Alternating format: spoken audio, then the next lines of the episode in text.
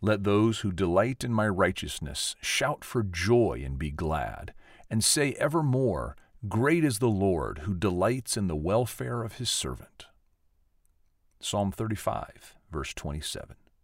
I want to quickly comment on this image because it was painted by a very good friend of uh, one of my brothers, uh, Howard Storm. And Howard Storm wrote a well known best selling book uh, called My Descent into Hell.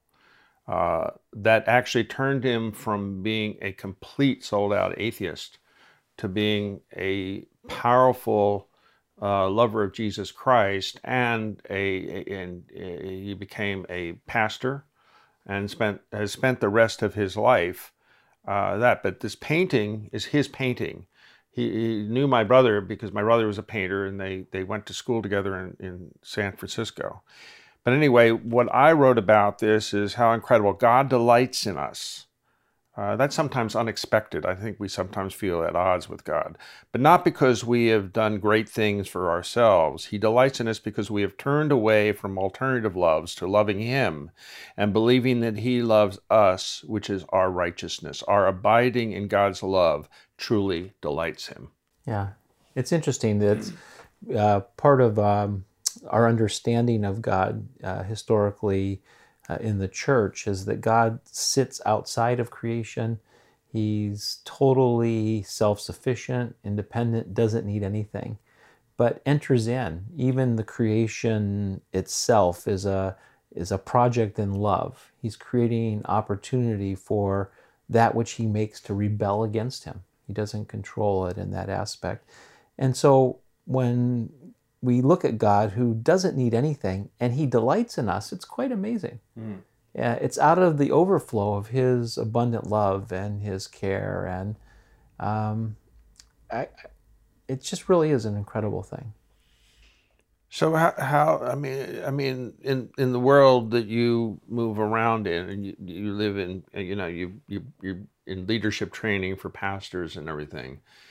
Uh, how do we go from a world of competing loves to a world of focusing on Jesus. I mean, there has to be what what is it that would prevent somebody from understanding that uh, Jesus is real, that loving Jesus is a powerful part of who you should be and can be.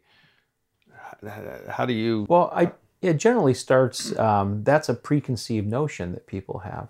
Right. And so you mentioned this guy who has this experience of descending to hell there's a breakthrough that happens that shocks his world. And um, once we have a, a worldview determined that we look out on the world, we interpret everything through those that lens. It's only experiences that break into that that change it. It's it's like the person who passionately believes that God doesn't heal. That was for another time, and you know, and then all of a sudden they're sick, and God mysteriously sends someone who prays for them, and they're healed on the spot. And that happened to you. Yes. I already believed that was a reality, but for someone who doesn't believe that reality, or the person who basically says, you know, uh, the whole idea of demons and angels is archaic, you know, it's mid- medieval uh, art that overplays an ancient worldview. Uh, but then all of a sudden, uh, a demon speaks through someone to you in a very clear way that can't be explained away. It's you know from a language that that person doesn't know. Mm-hmm. and it's right there. All of a sudden you have to say okay what about my worldview really blocked out true understanding of what's in this universe? And so a lot of people have preconceived ideas. I don't need god. Um, you know the psalmist early says uh, the fool says in their heart there is no god. And a lot of people in secular post-christian context have set that up as their and they really need a breakthrough. And so, um, the, the truth of the matter is, none of us get to God on our own initiative. He pursues us, and bless the Lord when the eyes of our heart are open and we actually see Him. One more thing on Howard Storm, and that is he was a sold out, totally committed atheist. Yeah. There is no God. I mean, Psalm uh, 14 uh, says exactly the the fool says in his heart he said in his heart there is no god and he lived it and then he's in an emergency room in a french hospital and he dies yeah.